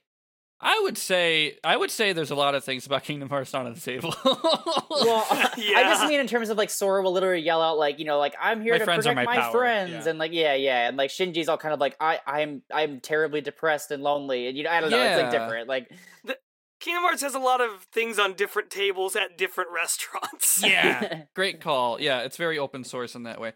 Uh, you got to you really got to look at all 20 games at the same time. I, what's interesting about that is I think that this movie is trying to be more on the table than the original show was. Just again, just by virtue of like, hey, what does the first six episodes look like when we know where these arcs kind of go? Um, or at least the viewer thinks they know how the arcs went the first time, if nothing else. Right. Um, and yeah, I think that's you know again a fascinating thing about this movie. I think um, much like Infinity War, I like it more knowing where the next film goes. sure Um, because Infinity War has grown on me once I realized that Endgame was actually good and not just uh, another three hours of them fighting Thanos, and it actually deals with grief and there's a time heist. Sure is. Endgame's Endgame's probably the best movie the Russo brothers will ever make. Uh, and yeah, I think I think uh, one what point about you me and interesting. Dupree Joe Uh, I said what I said. Um, Are Du- uh, is Dupree? Are you, me, or Dupree in Infinity War or Endgame? Do we do, do you or me or Dupree come out of a Doctor Strange portal? uh, should've. yeah, actually, it's in there if you if you look at the director's cut. That's actually closely. four and a half hours, and they just they just add an hour and a half of different close-ups of portals as characters come out from different IPs. um Uh, what's there's a there's an Arrested Development character in Infinity War that I don't remember. Is there? I love Arrested Development, and I can't think of who you're talking about. I It's failed. it's it's Fuck. it's in the collector's like collection or whatever the fuck or the fake collection that Thanos makes with the reality It's stone. It's been a while. It's- yeah, who It's been a cares? minute. Um, Um, I the, the, the thing you were saying about um the uh like you know making it more on the table and stuff is part of what I was thinking about when you read that statement from Anno when Mhm. it's like we aim to create you know uh some uh like a form of entertainment that anyone can look forward to and all that. It's interesting because to me, Evangelion is kind of inherently not for everyone. Like correct. that's like kind of what's going that, on yeah. with like the whole thing of like everyone freaking out because like, but why doesn't he get in the robot? It's like because this isn't a show that's going to appeal to people that just want him to get in the robot. So it's interesting to try to take something that's like just like never going to really square with everyone and trying to make it more accessible. I don't really know how like you know we'll see how that how I feel like that turns out as it goes. But I kind of it's yeah, an I mean, dilemma. v- very great thing to chew on in the next several episodes of this podcast. Yeah, I, I that's the thing is I, I've watched all three of the movies at least a couple times each, and I don't know what my answer to that would be. I think it's a really complicated thing. yeah. Like there, there's there's points where that seems to mean let's make it a little more for everyone. Then there's points where it's you'll get to it. I, w- I, I, You know? I would say easier to read what is going on. I think there is Yeah, less that's true. ambiguity. definitely. E- That's even if definitely the, true. even if the story isn't like you know you know it, it's not an MCU film, it's not lowest common denominator of entertainment, it's not a theme park ride. But it, but I do think there is less ambiguity. A lot of the quiet things are said louder in the movies that they that they weren't in originally. Like Misato blatantly saying, "I think he just wants to, you know admiration from his dad. I think he just wants to be Mhm. around because his dad." Which like was you know implied and clear from 26 episodes of the show, but like you know she just she just says it. You know we worked on we worked on this this podcast for a year, and she just goes out and tweets it, kind of thing. But uh, yeah, I, I I would say that that's probably what he means, or maybe just being like, yeah, we're gonna make you know big, awesome films that uh are appreciated differently than this '90s cartoon that uh kind of changes tone between point A to one and point B. I think I just want to like literally do the experiment that I proposed earlier. I just want to like, s- like pick a friend that hasn't seen Evangelion at all and have them watch this movie and see what they think. I'm just really curious. I feel like it wouldn't I grab have- them that much. I have great news for our guest for 3.0 because that was the first Evangelion thing they saw. 3.0. I'm so excited for that one. Yeah. I'm Um, very yeah, excited for that that's gonna be a fun episode, even if just for that. But yeah, I I I think that yeah, there's a, there's a lot of great things that we can think about going forward with these with these other movies, um, and like how how effective we think they are at that mission statement. But both, I think, do we think it's better than the original? Which you know they're not done yet. Kind of hard to to really answer that, but um, you know they're trying to make something that goes further beyond. Uh, I do think they are pushing the industry forward. Anyone can look forward to. It's interesting, Chris. If you find anyone and they just you show them 1.0, please report back. Okay, we'll do. And also, while I have y'all here, just because like we are in a unique spot right now, where like 4.0 has still not come out. Like it, it's Mhm. it, was, it was like supposed to soon, and it hasn't yet. Do you all think it's gonna end up being better than the show? I feel like there's no way, but I'm interested what you think. 2.0 is the greatest piece of art ever made. So Okay. I'm I'm sorry that I, I I feel like I'm typing this up a way too much for you.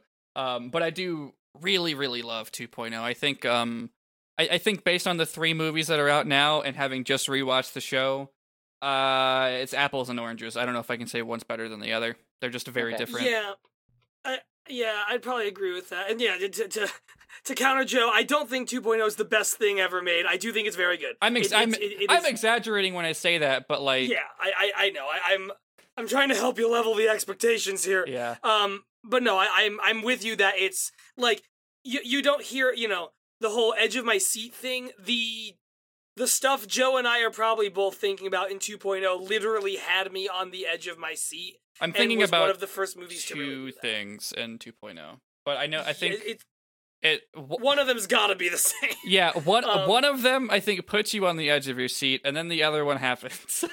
Yeah, yeah, literally, yes, yes, we're yes. Um, but yeah, I, I have complicated feelings. Like without trying to pump you in either direction, I love 2.0. I really don't like 3.0 at all. Um, I'm very interested to rewatch 3.0 because that was my original take as well.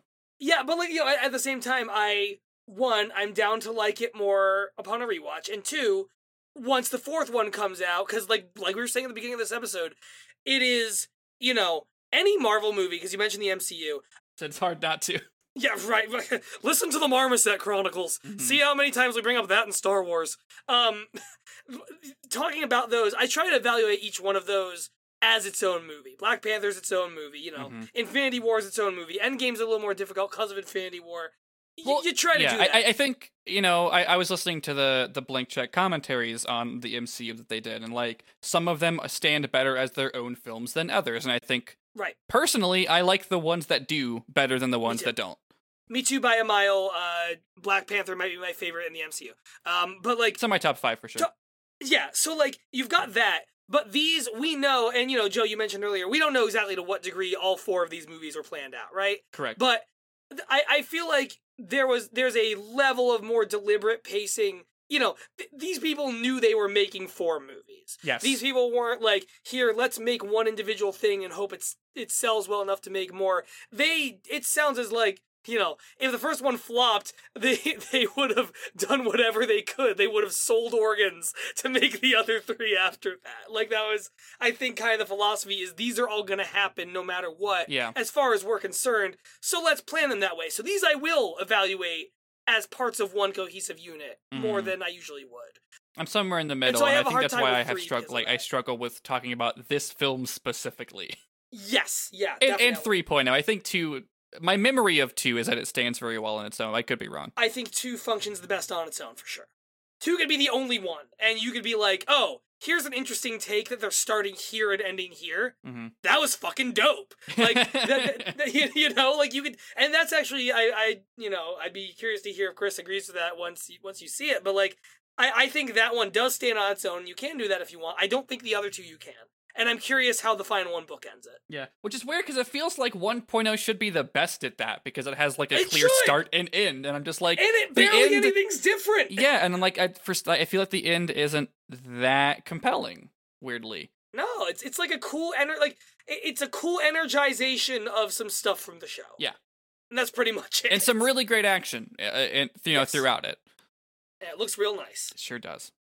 Shout out to to, to CG models of of robots. Shout out to my dude Ramiel, who is many shapes. Shout out to Ramiel. Um, what? Uh, uh, one more thought that I I wanted to say in response to you know having all of the stuff on the table, so to speak, which I've been holding on to this thought for that long, and I didn't want to forget Yeah. it. Uh, is how Cutie Honey is a perfect film. Um, and I the English dub is out on YouTube. You know, I'm not gonna try and go back and make a, an episode of this podcast on it. Um, because we're kind of focused on, I think, the animated stuff that Anno has done and the stuff that's particularly with the, the robots.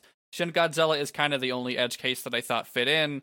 Um, but but Cutie Honey, I, I had said before previously on the podcast that I thought uh, Anno's film Ritual was the emotional end point of some of the stuff that Evangelion was like dealing with. And I do think like, you know, it's incredibly effective. It's very cathartic for a lot of those themes and like, you know, uh generational trauma and Anno I think very personally Anno expressing his feelings and processing things through the art of creation, through the art of like making a film and like uh meeting someone and thinking I only know how to communicate this person with this person by making something with them or about them. Um, I think those things are incredible. Ritual is like skyrocketed to one of my favorite films of all time. But Cutie Honey, I did not expect to also kind of be a cap point on similar themes. Because what I my my interpretation was like, oh yeah, you know, he makes ritual, cathartic, gets married, and then makes like a, a lighthearted toku movie, and he falls in love with that genre again. Cool. Yeah. Super stoked on that. But then Cutie Honey still manages to actually deal with some of those things in different ways. Um, so much so that like the the the the emotional climax of that movie is like uh you know two people who you know are, are essentially the same type of uh who who are who have dealt with the same types of things uh you know cutie honey and the bad guy whose name is sister jill the the ending climax of that movie is like jill wanting to become one with honey and become an all-powerful being and you know a lot of her drive is like i'm i I don't, you know, it's not worth it being human. There's no point in processing love because it just opens you up to be hurt. And Honey's like, no, that hurt is worth it because love is the most powerful thing in the world. And she quite literally beats the bad guy because her father loved her. And um, if that ain't an emotional endpoint of Evangelion's themes, I don't know what is. Uh, and and I think it's you know it's it's a very lighthearted, funny Toku movie. Some of the special effects haven't aged very well, or I don't know if they were great at the time, but um, in terms of just like it being like a, a very clear, easy to read, lighthearted, fun hour and a half action movie where you know uh, a, a, a, a woman beats up you know Power Rangers villains. That's kind of the, the cultural t- touch base that we have for for Toku here in the states, but um, and then has that big I think climactic moment. It, it it's very pointedly Anno in a way that I I don't know why I wasn't expecting it, but it it it really is, and I think it it lands all of that really really well, and he's great at doing over the top action. You can tell he did it. So just everyone. Also, the English dub is very charming if you're if you're worried about watching something that isn't subtitled because I could not find it with subtitles. But it's just on YouTube. I think everyone should check it out sometime. I'm I'm definitely going to.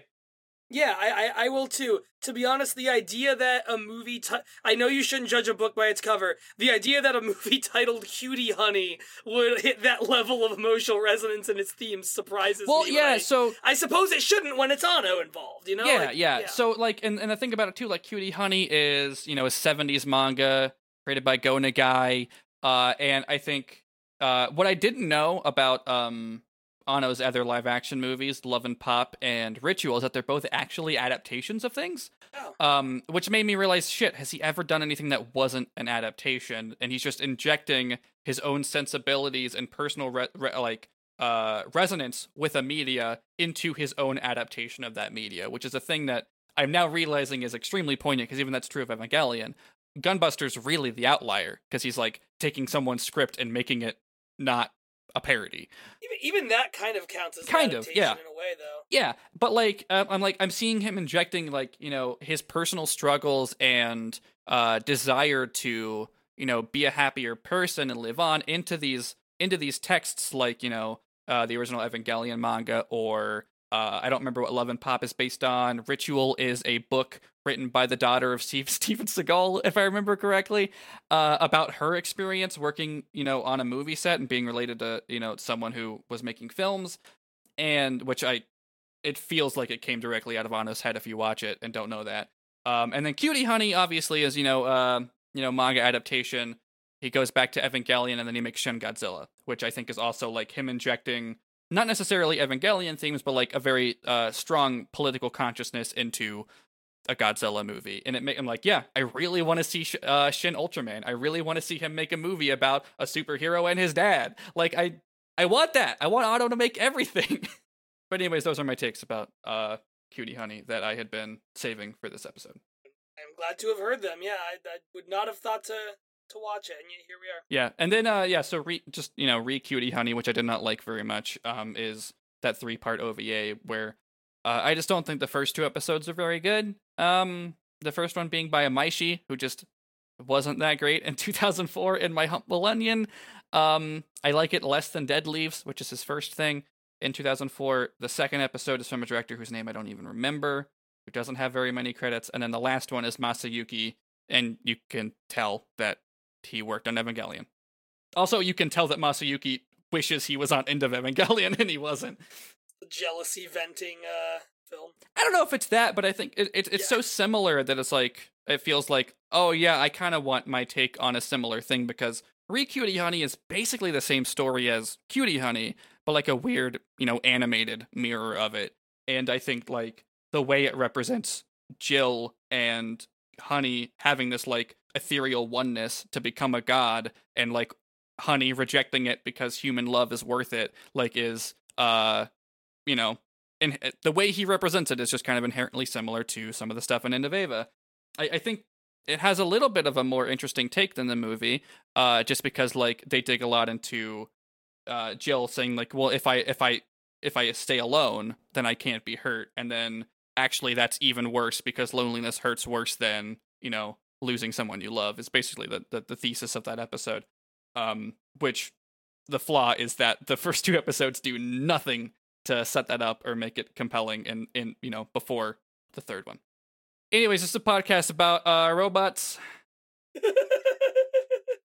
Uh that's you know yeah, no, that that's that's good stuff. Um, I, I, I, all of that's making me want to watch it more. Like, Anno has, you know, y'all have talked about Gunbuster, and that's just cemented how much Anno is really working through the same kinds of stuff over the course of his entire life through everything he ever makes. And it's it's watching his body of work is like watching the longest series of therapy sessions of all time sometimes. A little bit yeah. And i think i think the rebuild movies are interesting uh in that he is not the the only creative force on the wheel Yeah. and they're a little bit different in how they deal with themes and what themes they're struggling with that's that's extremely true is is yeah to, to bring this back to rebuilds like i don't feel like the rebuilds are me watching someone bear all of his problems and, and all of his mm-hmm. insecurities and fears and depression out for an audience the same way that the show is Yeah, I think it's it's it's very intentionally different. It's it, it's weird that he thinks that anyone can enjoy it because I think that it is in conversation with the original,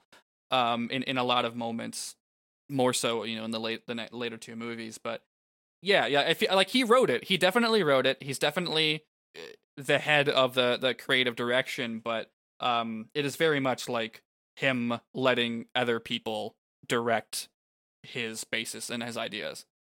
to to Chris's point earlier about showing it to someone who hasn't seen any of Evangelion, I, I hadn't thought about them, but I actually do know a couple people who, uh, at least one person, who started with the rebuild movies. A friend of mine did, and then I loaned them my collection of the show, and their, their opinion of the movie rebuilds was like, yeah, they're fine, fun robot action movies, you know, like whatever. Like Mhm.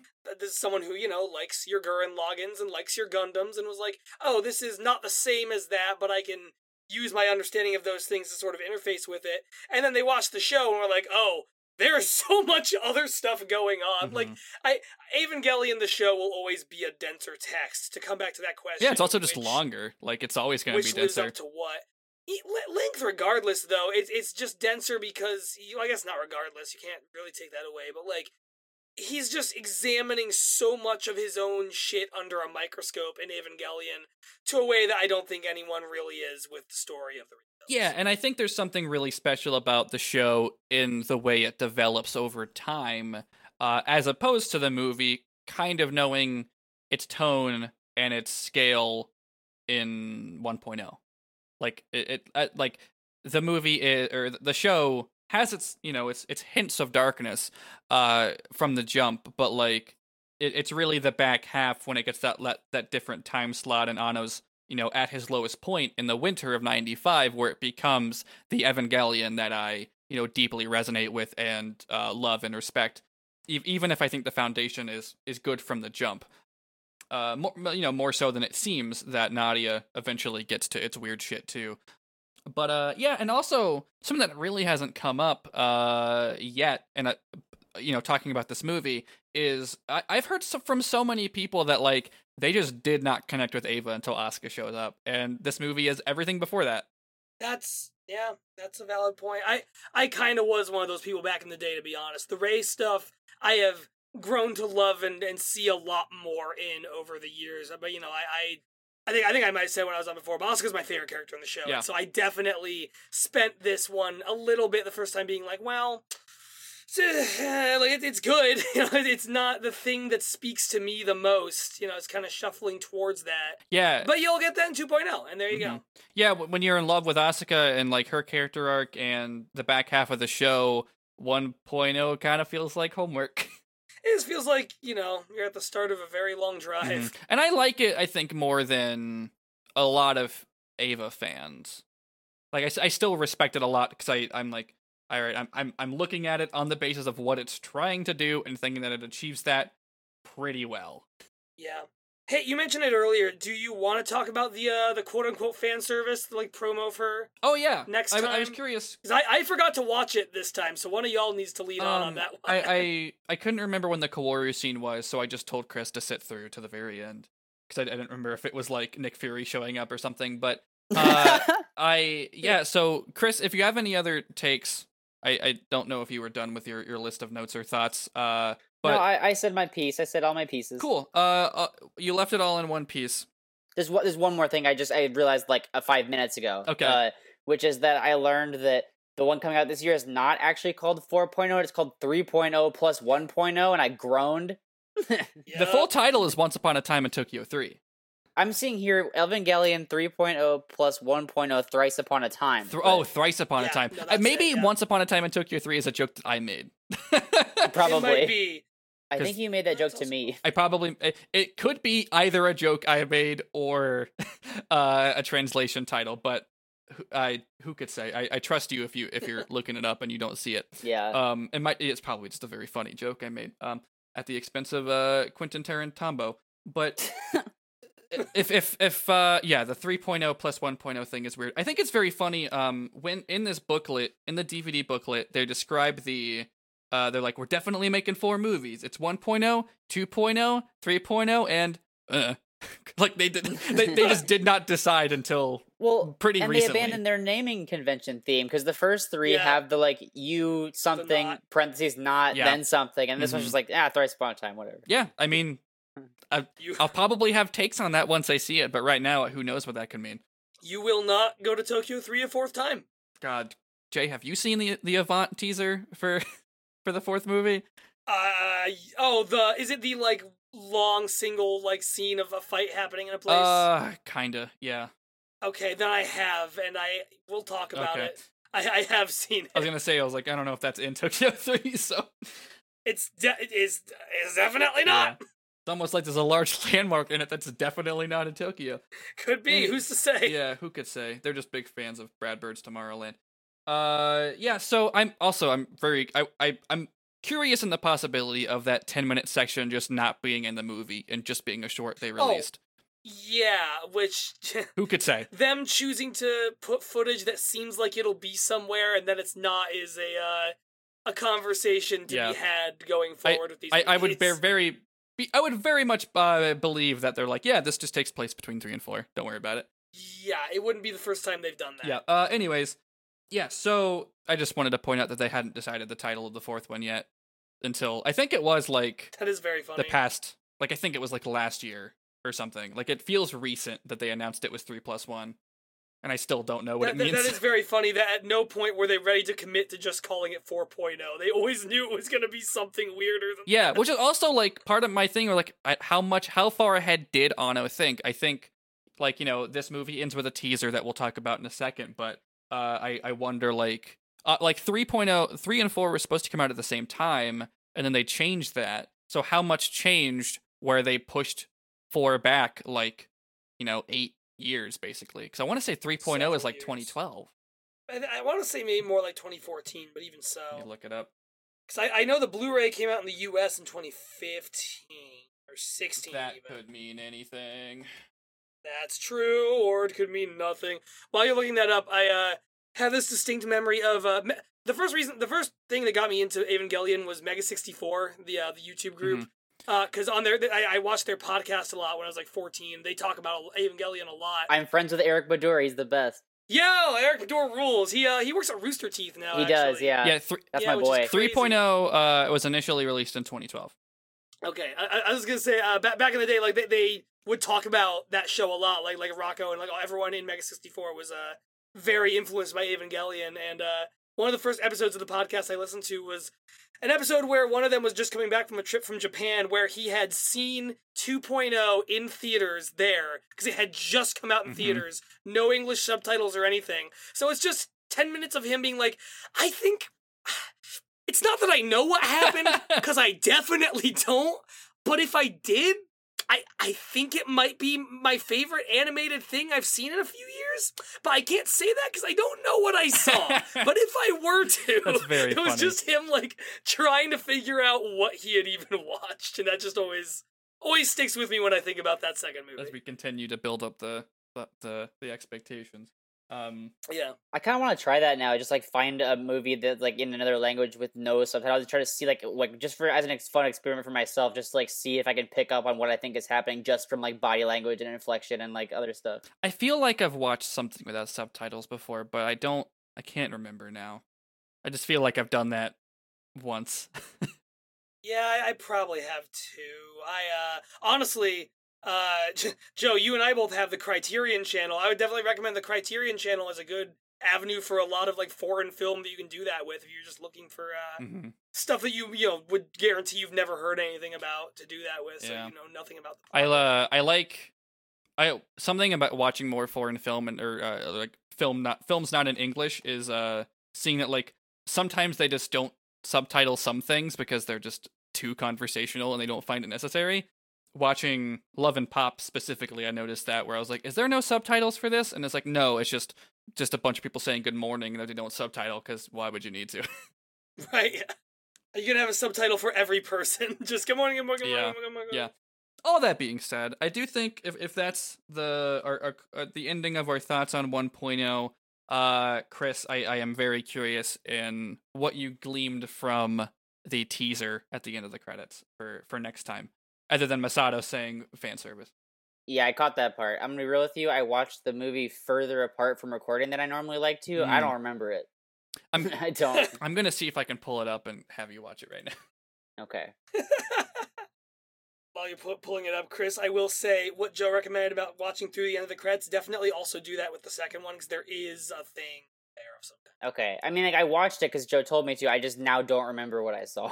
hmm No, no, no, you're totally valid. I was just, I was just thinking about. Yeah, that. yeah, yeah, for sure. Oh, I found it dubbed. That'd be weird. I don't want to watch that. The voices are gonna bother me. I mean, it's all Misato. It's just one voice. But it's not gonna be Misato. It's gonna be some woman I've never met before. It's not my good friend Misato. Um, All right, whatever. Yeah, go ahead and just send it to me. I was gonna take forever to scrub through the thing. turn on uh turn on auto generated subtitles and mute it. All right, I have I have posted it. this is gonna feel like when I realized that Mark Hamill voiced uh, Goro Majima in the original Yakuza Uh-huh. game. Oh, the fan service thing is really brutal in English, huh? Um, Plenty of fan service on the way too. I think it's probably Yeah. I think it's exactly the same. It's just fam- familiarity with the language being spoken. To Yeah. be completely honest, that's what I'm saying. It's just like be- no, that's what I mean because like I, because I know what it sounds like and like yeah. Yeah. Um. All right, so these weird ghost things look cool. There's a lot Uh, of weird they shit sure in do. this teaser that like is just like, huh? I don't remember that from the Yeah. show. Wait yeah, a minute. and it's there's that really brief like flicker of like a screen with text after them. It's like Lilin, and it's like, well, yeah, probably.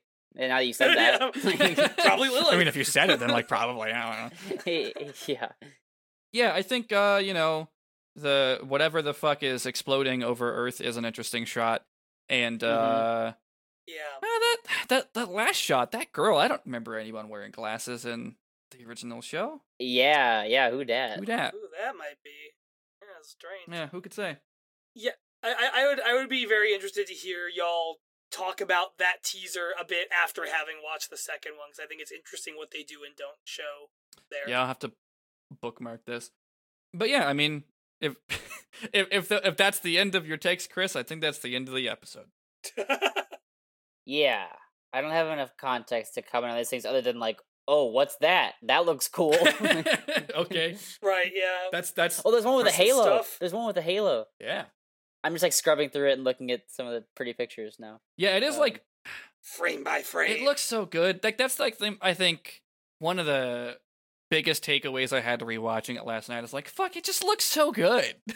Yeah, it it does. It, it, everything just really like there, there's a level of oh, it looks really sharp, and that makes me more excited than I would be if it did not. Yeah. that is just a very like basic brain thing that totally totally uh kicks in in certain points. Yeah, like when uh that first fight in 1.0, I don't think I brought this up, but like when it does the flip and like jumps at the angel and kicks it, I just started cheering at my TV. I was like, "Fuck yeah, I'm watching this movie again." That was me and my roommate earlier today with when Shinji takes the second shot at Ramiel. Also extremely uh, good, that yeah. Final fight. Yeah, like that. That carries a lot more hype than I even remember. Yeah. Anyway. I yeah, I, and I really wish the, the the second fight had that moment for me, which it's it shouldn't because it's harrowing. It's like mo- it's meant to be like, oh no, is this kid okay? Well, but so's the first one, and the first one has the fun flip. That's true. Yeah, it does have a fun you know, flip. I would say the same thing for that one. Yeah, yeah. They're just they're just all three different fights uh that are used for different purposes. But yeah, I think uh you know I'm, I'm ex- I think I might be pretty excited to talk about 2.0 next time. Another thing like the that I want to point out from this teaser is like the the shot of the Eva walking towards the camera with the sun behind it happens Yep. again, but like all the fucking like they just go hog wild with the telephone wires and poles. yeah, it's it's a different background than in the original. Yeah. yeah it's it's I- I don't want to say it's not minimalist, but it is like less minimalist than it was before. It's like The- it's like because it's still like It- it silhouetted almost- and everything. It's just I don't know, busier silhouettes. it, it almost has a vibe. It's it's not this, but it almost has the vibe of George Lucas going back to the original Star Wars and just adding more aliens in the more background. telephone poles. What, what Yeah. if what if they like showed the the Eva like walking like past the sun and there's just like a dewback walking by like This is a giant space cow taking a shit in one corner of the frame. yeah, that'd be pretty good. Favorite Star Wars animal, the That'd be space pretty cow. good. Yeah, I think uh I think when I think when Ramiel gets shot, it should say McClunky. and then Babu Frick shows up. Yeah, Toji doesn't become a pilot this time. It's Babu Frick instead. We can't start talking about Star Wars. We've been recording nope, for nearly Star two Wars hours. doesn't exist. Uh, I will I will say just seeing these very quick flashes. Shit, I should try that trick on Marmoset Chronicles. these these very quick flashes of Asuka are just like, "Ah, God, I want to watch this movie today, but I know I should wait until we record. Yeah. All right, I think that's the episode. All right. We did it, Jay. Thank you so much for joining us again. yeah, thanks. Thank you for having me. Where could our lovely listeners find you and the other things you make on the World Wide Web? Oh, absolutely, and thank you both for having me because I love you both very much and I love this show very much. You can find me on Twitter at Extreme Salsing. Uh, you know, we talked about other movie stuff. You can find me on Letterboxd at Extreme Salsing if you want to see my uh takes on right now it's just a lot of anime movies honestly but sometimes it's not um i've just been i've actually we were talking about uh hosoda earlier i've been kind of trying to go through some of his stuff i'm just starting to do that um I I started to do that a while ago, and I just have not gotten around to rewatching Summer Wars because I'm at that point in the chronology, Yeah. and I'm just like, I gotta I'll- do that. i'll tell you i think it's still the best one I, I i think boy and the beast is good but i think he it's the best he one. directed the best One Piece movie, and I'm a sucker for all the shit he does with it. So All right, that's not my jurisdiction, so I'm gonna leave you that. yeah, one. it's like it's like that might be his best movie, but like. Uh, It's you don't know all these characters if you haven't seen 300 episodes of anime. if you haven't seen a 26 episode show in the first two One Piece rebuilds, then what are you doing? God, the One Piece Um, rebuilds suck. God, Jesus Christ. Um, you can also find me on the Marmoset Chronicles, a show on this very network that I do with my co-host Kirsten, where uh, we talk about a very real and definitely not improv on the fly series of films called the Marmoset Chronicles that we talk about first movie by movie, and now we're kind of talking about uh, the culture around them and about Laz Patillo, the definitely real director who is now in the Latvian wilderness after having made his eight movie epic. Um, you know, they're obviously it's obviously a real series of films that exists, but if you wouldn't, if excuse me, if you wouldn't, if they weren't, then uh, you could go to that podcast if you want to hear some really good improv of of some br- bringing pop culture into existence and also just kind of like pop culture and media criticism in general. I I, I love that show and I love making it. But they are real. The movies exist. You can find them. Yes. Yeah, th- th- you Uh-huh. can find them on all on every streaming platform, obviously, and of course, uh, everything we've talked about since, such as novelizations, you can find those too. Uh, yeah, it, it's a great time about some classic films, uh, and that's pretty much me. Yeah, they just have made that great deal with uh, Schlurple Stream. You can get them all up there now. Shit, fuck Schlurple Stream, I Mhm. forgot about that. Yeah, Facebook gaming as well. yeah, that's the weird thing is it's it's kind of like when uh, how VRV, the streaming service, has mostly anime, but it also picked up My Brother, My Brother and Me. It's like that where it's mostly gaming, but also Uh-huh. those movies yeah, are there. and Markiplier made that series about his dog. That was weird, but gotta gotta gotta put that shit somewhere, I guess. Gotta put it somewhere. It's a dog. The the Marcaset Chronicles. Go ahead. God. uh, uh, everyone should listen to the Marmoset Chronicles. It's a very good podcast. Thank you. Uh, Chris, Joe or Chris, where can we hear from you? Sorry, that's not my job to do. I just opted and started thank doing you it. for thank you for helping helping with that transition. But uh, yeah, Chris, Chris, you can go ahead and plug your stuff, whatever you got. I'm at Topher Disgrace on Twitter, and I've had to pee for an hour. Oh, buddy. we could have taken a break. it's fine. I'm muscling, muscling through. I mustn't run away. I mustn't run away. um. Uh. But no, my other network, uh, Alien Happy Hour, is ending. Uh. And so we're uh, doing our last couple weeks of content. We had the final HHWF show uh, on Saturday, and it was literally the best show we ever did. And like the outpouring of love was dope. So that was great. Uh, we still got a couple more episodes of Movie Club and Musicology coming out. So uh, yeah, it'd be cool if people uh went and listened to to those. Hell yeah. Hell yeah. Uh, you can find myself uh, on social media Ghost of Joe, Ghost of Jo. Uh, go check my Letterboxd and Jay's, and fu- I think it's very funny that our takes on 1.0 sound identical, but our star ratings are different. Yeah, I was thinking about that earlier when I was writing my little review on there. Like, oh, huh, this does sound similar, but yours is higher yeah, than mine. it's like half a star different, but still, it's just like, Yeah. just like, uh, I don't know. It's like a lot of times I'm like, Chris, I don't disagree with anything you're saying. I just like it more. Uh, anyways, yeah, I'm on social media, Ghost of Joe, Ghost of Jo. I make uh, a few other podcasts. I'm gonna start trying to podcast less. Uh, but uh, we are watching One Piece is still going. My uh, my other anime show where I'm rewatching the anime called One Piece, and my friend Jory, past and future guest Jory, is my co-host on that show. Uh, we just started the Impel Down arc. So if you want to hear us talk about um, the rubber boy Luffy breaking into a prison and us having zero political commentary about the uh, about the anime, um, I'm being sarcastic. You can definitely check that out. I really like our conversation on that show, both political and uh, comedic that we have. Uh, and that show is called We Are Watching One Piece.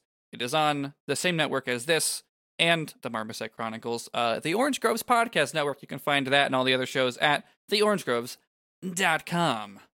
And yeah, I think that's probably it. You can tweet about the show with hashtag NervousRexPod.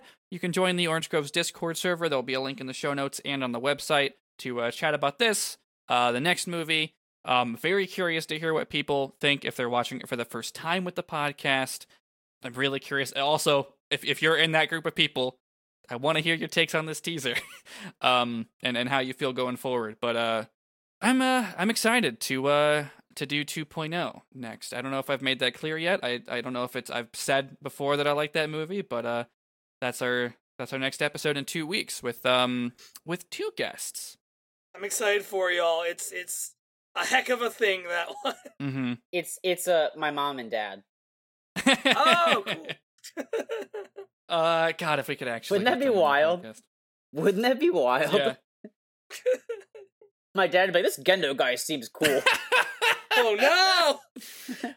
Uh, I was looking at uh stuff on Wikipedia and I learned that um Gendo in the Netflix dub was voiced by Ray Chase, who is the voice of Noctis and uh, the Master of Masters in Kingdom Hearts, and oh my god! Oh, that's Well, wild. very- Why? very funny casting.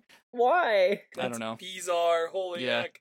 Gendo shouldn't be charming. Ray Chase is inherently No. charming. no, like, like cast him as Kaji before that. He would be so good as Kaji, though. I don't know who did Kaji, but from what I've watched, which is just the first episode, I think the casting is good. Um, I don't know if I've brought up that the Netflix dub has Shinji played by a non-binary voice actor, but that's very cool. Uh, um, yeah, that is very cool. But yeah, that's the episode.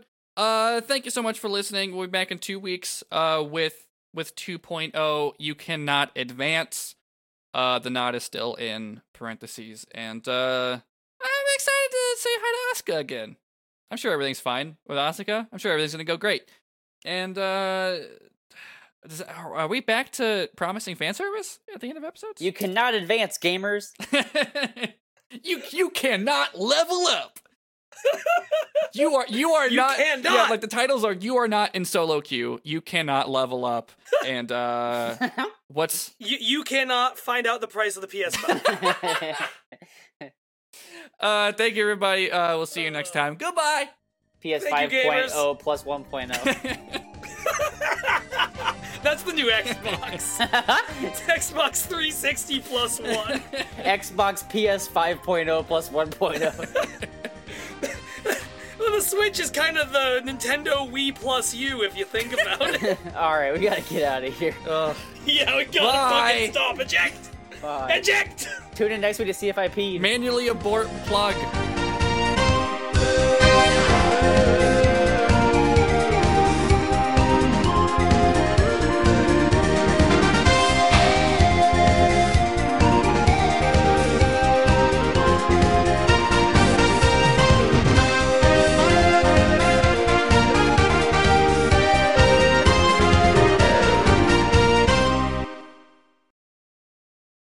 Know, we know, we know. It's another freaking piece of media about the Marmoset Chronicles. Before you stop us, we know that this series of movies has been talked about and deliberated on in analysis on characters, plot, cinematography, everything under the sun. And we know what you're thinking. Why do I want to listen to these two assholes talk about it? Well, we're going to try to come at it from a slightly different angle. We're talking about these movies and how they relate to us and the world in which we live in, a post Marmoset Chronicles world, so to speak. And you can listen to us make our slow, laborious way through this eight movie epic on your podcast catcher of choice every week until we make it through them all. Which will hopefully not take the 16 years it took the eight movies to come out. or maybe if it does, send help. We might have fallen down a time hole. So join us on the Marmoset Chronicles, a personal retrospective.